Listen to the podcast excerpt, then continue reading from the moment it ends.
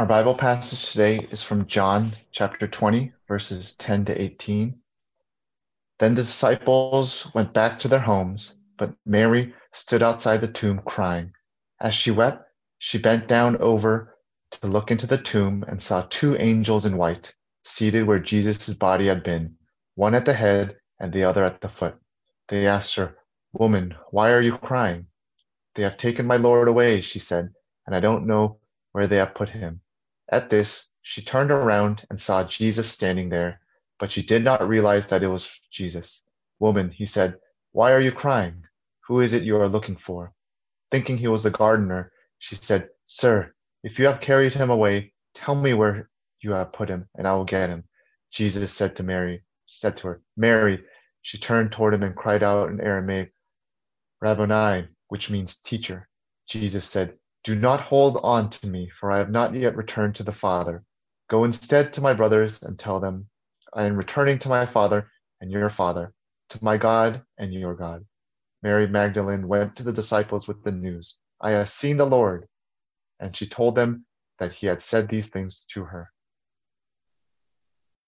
Uh, amen. Um, as I prayed about what our next uh, sermon series could be on, uh, I thought it'd be nice to reflect more on the Easter event. Um, I think I'm usually pretty good about the lead up to Good Friday and Easter, but once Easter Sunday completes, uh, I don't think I spend enough time uh, on this transformative event. But uh, I think you'd agree with me when I say, don't we need the resurrection power uh, on a daily basis? Uh, we can all too quickly feel uh, cheerless, lifeless, even hopeless. So, how can we abide longer uh, in the Easter mindset? Uh, to that end, I plan to devote three messages to three distinct resurrection appearances of Jesus to his followers, uh, found in uh, John 20, uh, verses 10 to 29. So the appearances uh, of Jesus uh, in John 20, if we can pop up the slide. Oh, there's a slide.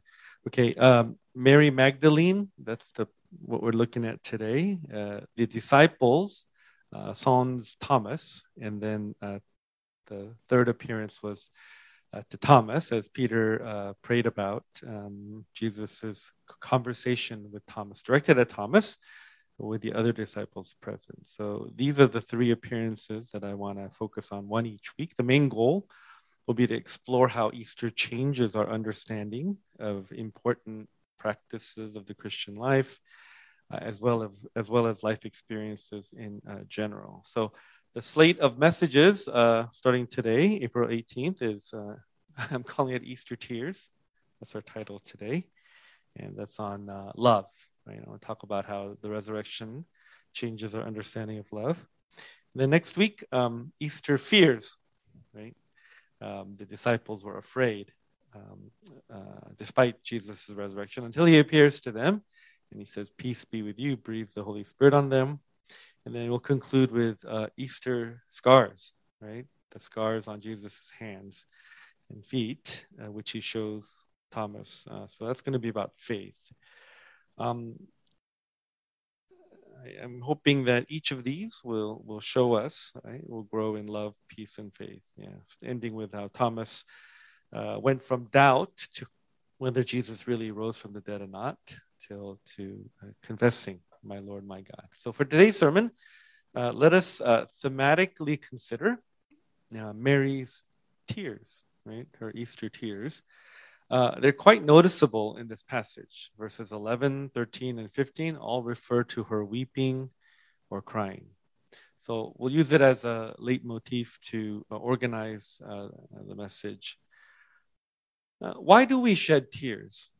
Why do we cry? Uh, of course, there's a whole host of emotional, uh, physiological, or even social reasons uh, why we do so. And there's so much going on in our world um, and maybe our personal lives uh, to weep over.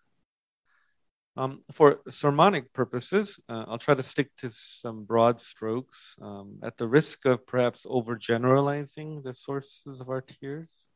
So I want to kind of look at uh, our three sections in our passage. So, uh, one main reason I think is we cry because we're full of sorrow or grief. We are mourning, right? And certainly the death of Jesus was something that caused Mary to cry. And then the second section, verses 13 to 14, uh, anger and frustration, rage, right?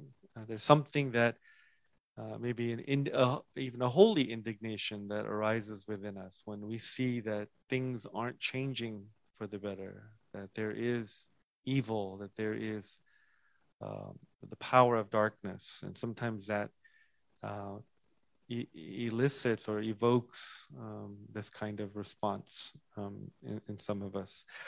And then um, Mary's relief and joy when she learns, when she realizes that Jesus has indeed returned uh, from the dead, right? That I think that beautiful exchange. Mary, Rabboni, right? That uh, her tears turn into tears of joy in that last few verses. So um, I hope that uh, I can share from uh, these three sections today of why the resurrection actually can help to dry our tears uh, when they flow.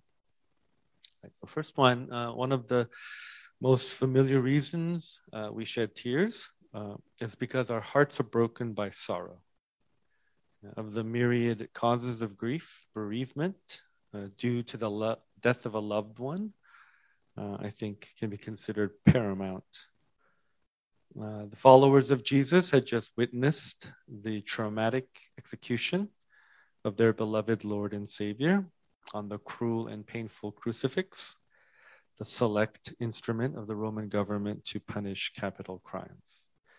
Uh, the disciples' world had crumbled around them, reducing them uh, to uh, emotional shambles.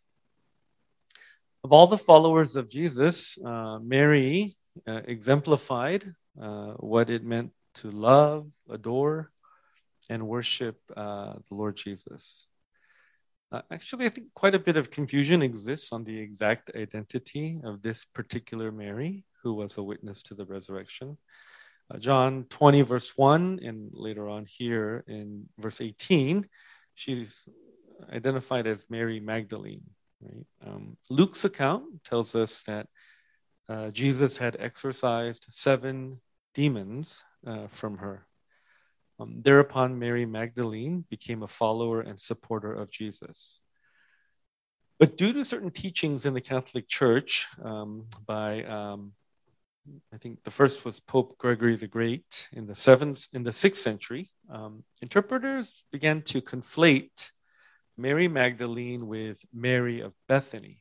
Right? Mary of Bethany is who uh, the person who Ed referenced in his opening prayer, right? The Mary who sat at Jesus' feet while her sister Martha was busy serving, right?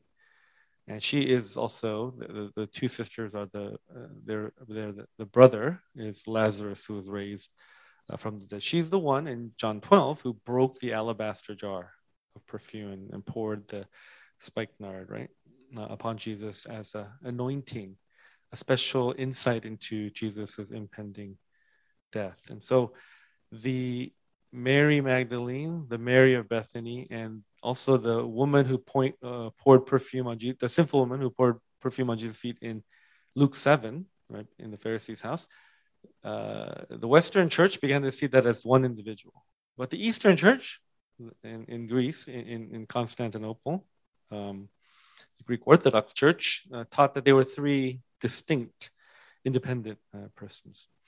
Not sure, um, but in any event, I think the devotion, uh, the commitment, love, the love they had for their Lord, kind of it, it's, it's evidenced, right? It's, it's, it's very apparent.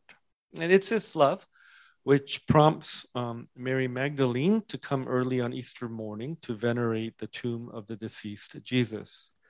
Uh, more than that, it causes her to linger and grieve um, at the graveside. Uh, she is distraught because of the body of the Lord is missing. So it went beyond just kind of duty and respect. Her whole kind of sense of well being was wrapped up in the honor and security that was due her holy teacher. Uh, while the disciples, even the disciples, puzzled as they were by the empty tomb, they returned to their homes, but Mary just couldn't pull away. She just couldn't depart from the scene. Nothing else mattered uh, to her. She was, that was what love represented. That's the devotion and commitment that she had to the Son of God. Yeah, death. Death can devastate love. Death can end, can sever relationships, even the strongest of them. I think it's fitting to lament the end of the mutuality of love. But even as we go through that, even though death is so inevitable, the most inevitable thing of them all, and so natural, it happens all the time, it happens to everybody. There's something about death that seems so unnatural. It seems like this is an injustice, right? We feel robbed when someone dies. Death in its swiftness, right? We know it's coming, but when it comes, we're all surprised. We're all like, how did that happen?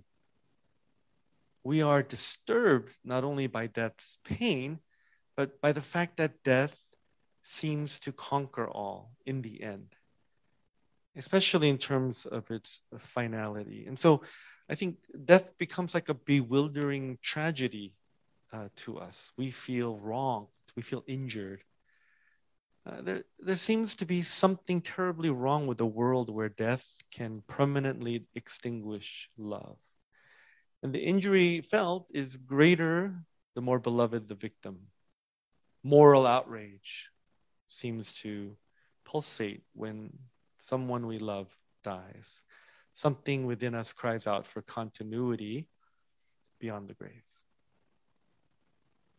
Of course, um, death simply ignores our, all of our questions and even our indignation. Uh, at least it did until Easter Sunday. Uh, that is when Jesus rose from the dead. Uh, love overcame death. The love of God overcame the power of death. Uh, the love of God proved to be the most powerful force in the universe. Jesus came back to the ones he loved, and it was a game changer. all of our inklings that love was the greatest thing, however imperfect we understand love, uh, was true all along. The desire for love, the impulse to love others, uh, the satisfaction that comes from receiving genuine love the sense of sadness and emptiness when we are lovelorn. And pretty much everything we thought about the centrality of love was confirmed, especially when it come, came to divine love. That God was indeed committed to us. God's love could survive anything. Jesus promised that he would never leave or forsake us. Right? God is love. Indeed, the truth of that is driven home uh, through the resurrection. So I think the resurrection, uh, in a practical sense, it allows us, it frees us, or allows us, empowers us to love freely and fully, either once again or to continue what we have. It validates love as the most important experience uh, in life.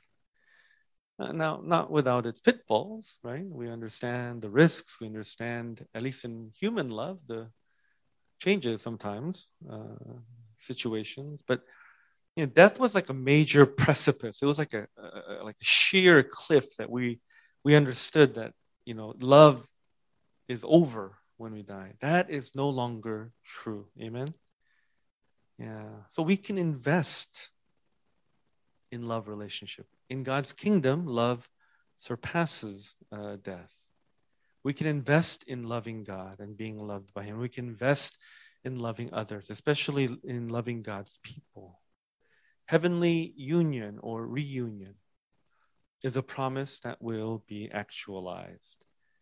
The resurrection guarantees it.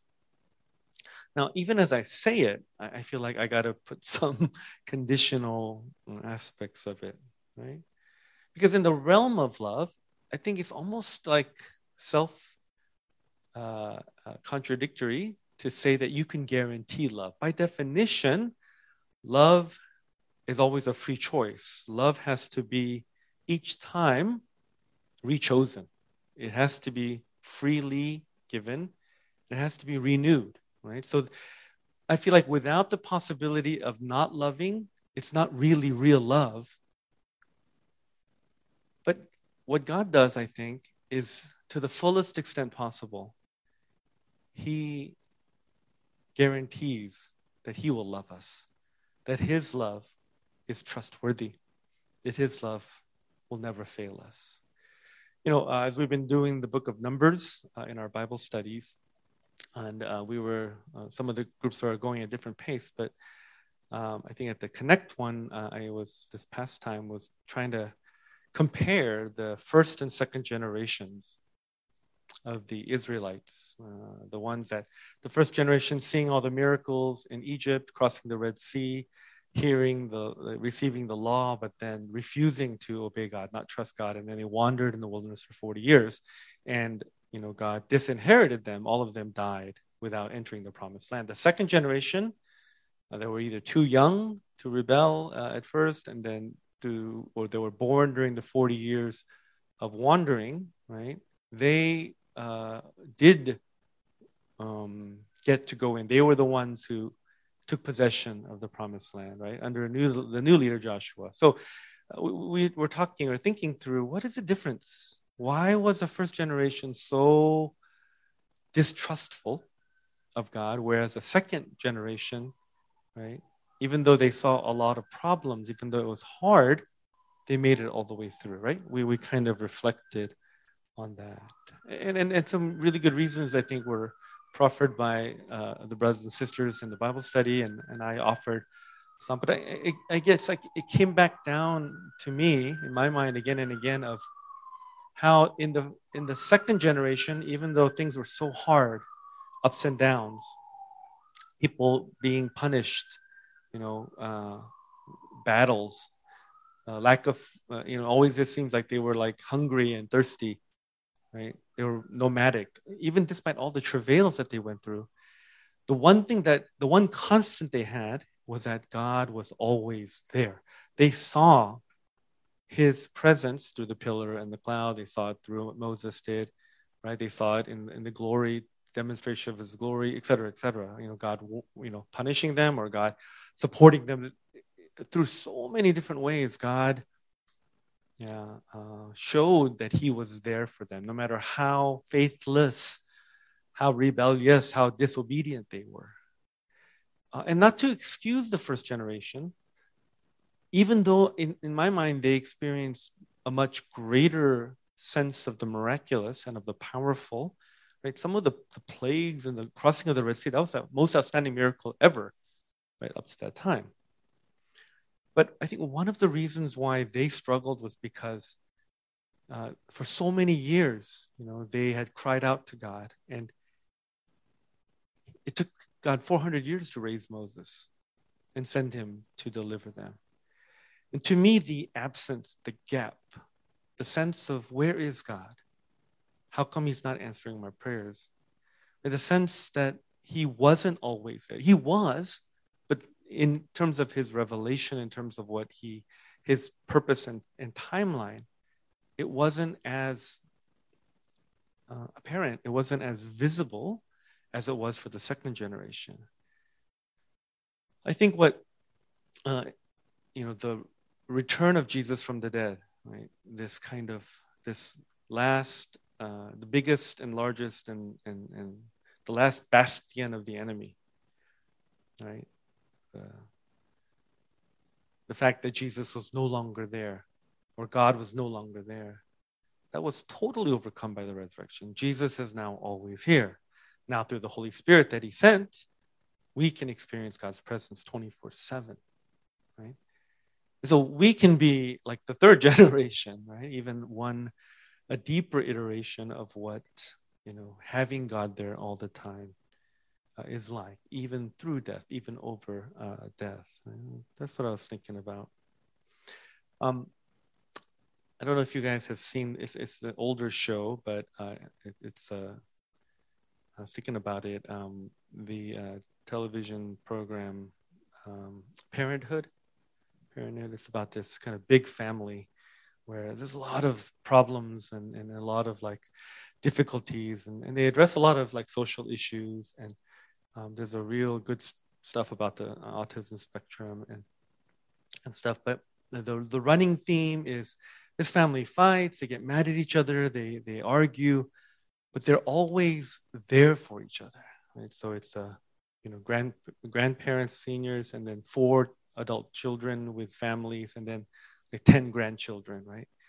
And there's this one family that decides to adopt, I think, eight or not, a ten-year-old boy, an older boy, and um, he's the, the boy is so uh, distrusting right? He's so he's been hurt so much right? He's been uh, like uh, i think his mother w- was in, incarcerated or something. And so it takes him forever to kind of make the connection with him and they're not sure if they love him. He's not you know sure if they love him if he loves them right? And their sibling rivalry it's just you know, the whole gamut of, of kind of you, what you might expect. But then finally, right, the process gets to the point where they're able to legally adopt him, right? And that's one of the best scenes in the whole show because the whole clan, like all the aunts and uncles and the grandparents and all the other cousins, like 25, 30 of them crowd into uh, the judge's chambers. And they express this commitment that they will be there for Victor, right, the adoptee. And his demeanor, his heart, his attitude changes like dramatically because he is now secure that he is the child of you know, Julia and Joel, right? He becomes one of their family because now it's for certain, right, at least humanly possible, at least in terms of this family, this clan, that they are committed uh, to him. And I want to say that that's what the resurrection takes to like uh, an infinite level, right? That as far as it can be guaranteed, that love of the love of God will be there for us. That's what the resurrection uh, displays. That's what it validates. That's what it drives home. Uh, let's move on now to our next source of tears anger, rage, frustration. Um, I don't think I personally emote in this manner, but I've seen it displayed thusly uh, particularly by people who are committed to an important cause. Uh, in our day of uh, racial injustice and many other wrongs that are being perpetrated, the lack of rectification or sometimes the persistent apathy of people in general can be rather distressing. Um, in our passage, I am inferring that Mary's grief was not only caused by sadness over Jesus' death, but also by the indignity of his missing body. That's why she's so focused on retrieving the body of Jesus wherever it had been taken. She's distraught because she couldn't even pay her last respects. It was the ultimate insult uh, added to injury. Uh, it'd be a cruelty visited upon mourners to either misplace the corpse of the deceased or allow grave robbers from desecrating the body. Uh, this was not un- uncommon at the time, grave robbing. Usually, artifacts or other valuables that might be interred with the deceased were subject to theft. But who would do such a thing to uh, such an admirable and beloved teacher? I remember my first uh, or second year of uh, law practice. Uh, I was helping out in a case. It wasn't my case, but was a huge case involving uh, like a, a, bunch of funeral homes. And the allegation against them was that uh, they had um, commingled uh, remains. So I think it's it's expensive to you know cremate. About you know, a lot of resources go in, and I think these funeral homes were accused of putting in several corpses into one burning chamber to save money, right? And and you know the remains, you know, I guess they thought no one would find out, but apparently did, and it was the, the damages sought were very, very high, right? And not only because of the, the uh, intentionality of what they did, and then, but also they were seeking a lot of emotional distress. I think treble damages, the technical term, was was being uh, invoked. And I, I didn't um, I didn't stay on the case that long. It was just kind of I filled in for something, a deposition or something. But you could tell, right, how how terrible that is to desecrate a body, especially to the grieving uh, family. Um, you know, Mary might have been uh, very upset by the lack of respect shown to Jesus. Um, but, you know, sometimes, even in our best efforts um, to get things right or make things right, things don't get righted uh, in our time.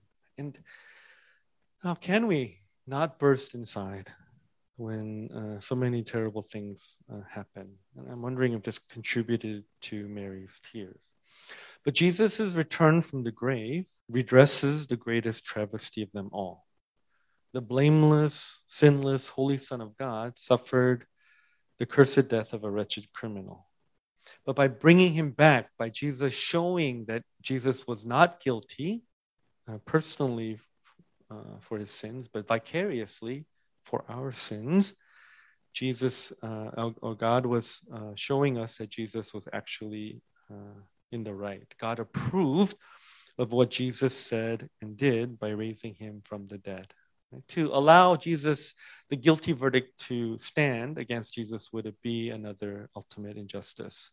So God raised him from the grave to show what, show that uh, justice will uh, be meted out. It'll ultimately be done. Yeah. I think arguably you might even cite the resurrection as kind of a model of what is to come. I, you know, I always talk about what theologians call Jesus' resurrection as being a prolepsis, the inbreaking of the future into the present time. Right? And, and I feel like here Jesus is writing of the wrongs, uh, the, the wrongness of his death. That uh, there, this, this is like a prolepsis, it's an example of what future reckoning will be like. Real justice is not forgotten, it is only held in abeyance until God's time and purpose uh, are consummated. So we should keep doing the right. We should press on, even if it's hard to see. We should push for justice, even when there is no reward, or to the contrary, there is major antagonism. Yeah, our tears might be shed, but we have to keep fighting for what is right.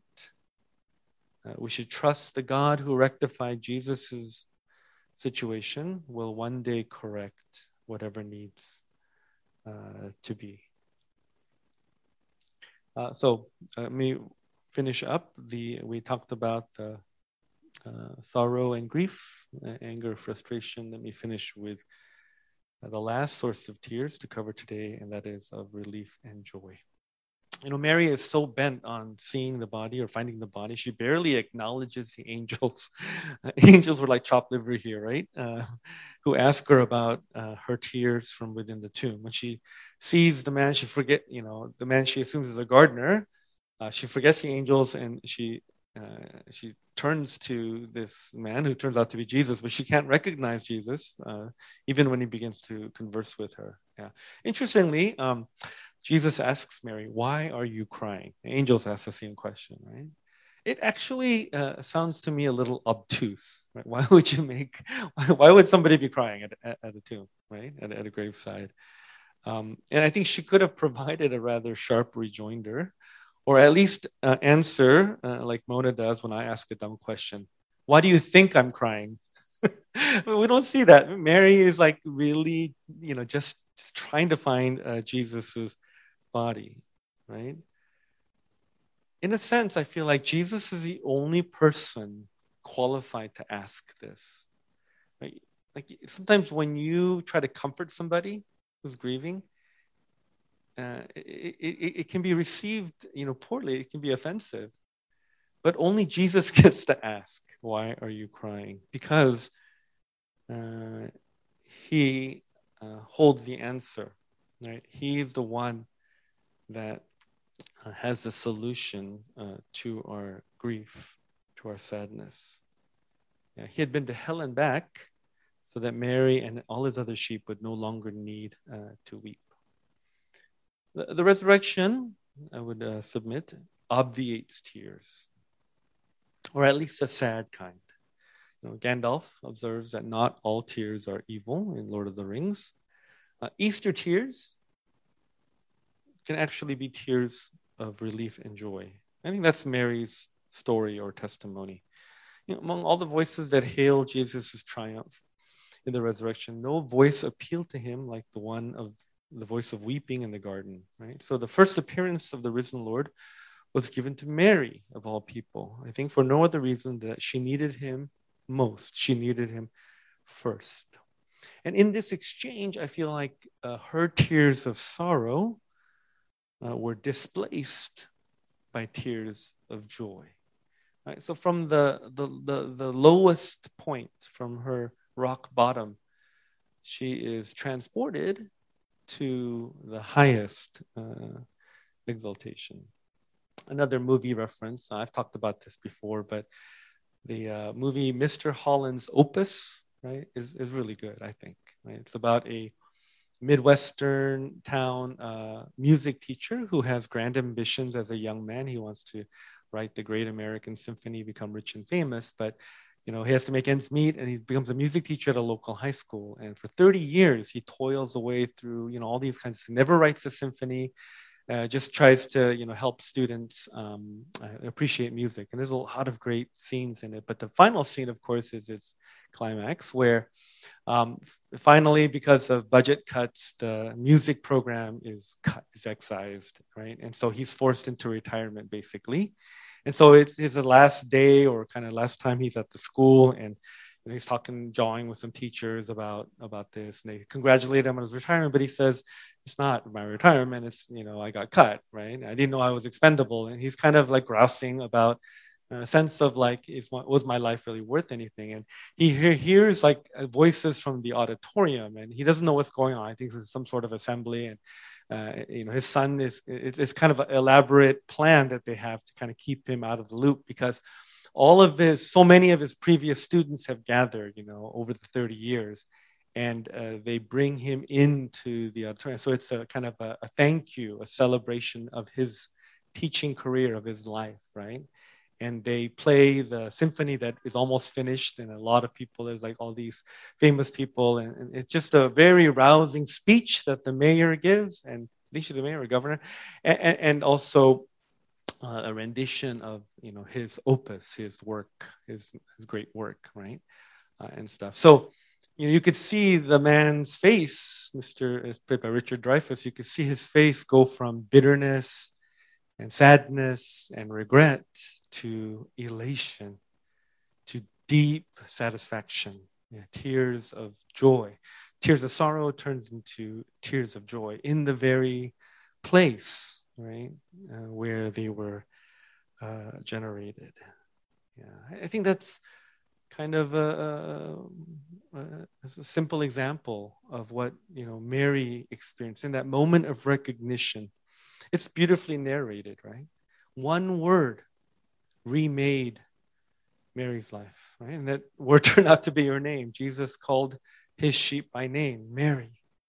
And that changed everything. And her response is equally profound. Rabboni, right? In the Aramaic term. Right?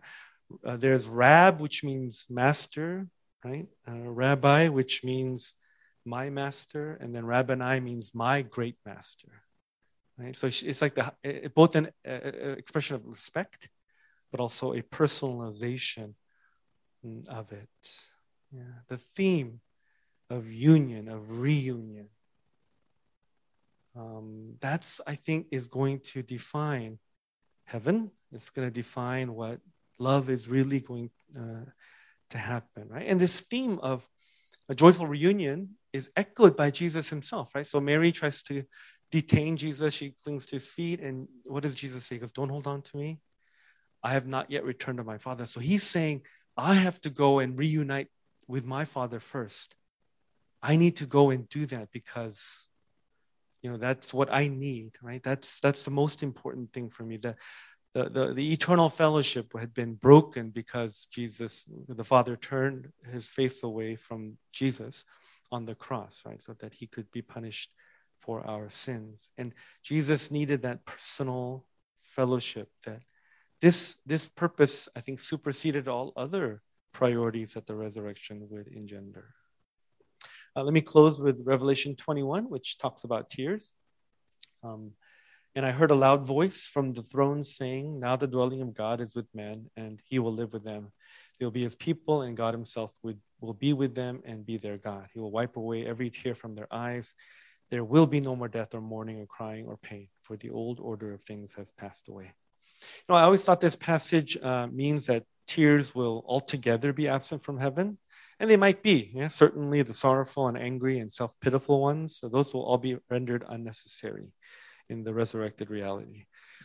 But for the first time, I think I wanted to hold out the possibility that though uh, that the joyful type of tears, they might still well up here and there. How can they not? There will be much to be thankful about. And when they do, perhaps those are the ones that Jesus, that, that God will wipe away from our eyes, right?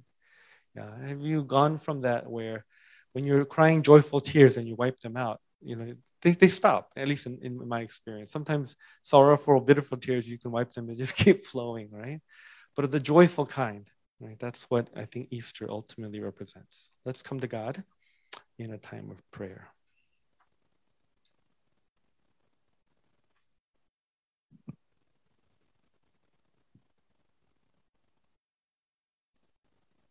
I don't know what the source of uh, our tears may be. Maybe we don't have any, and that's what we're struggling with. But um, let's think about what Easter means, uh, how it can either um, staunch that flow or maybe cause it to flow in joy.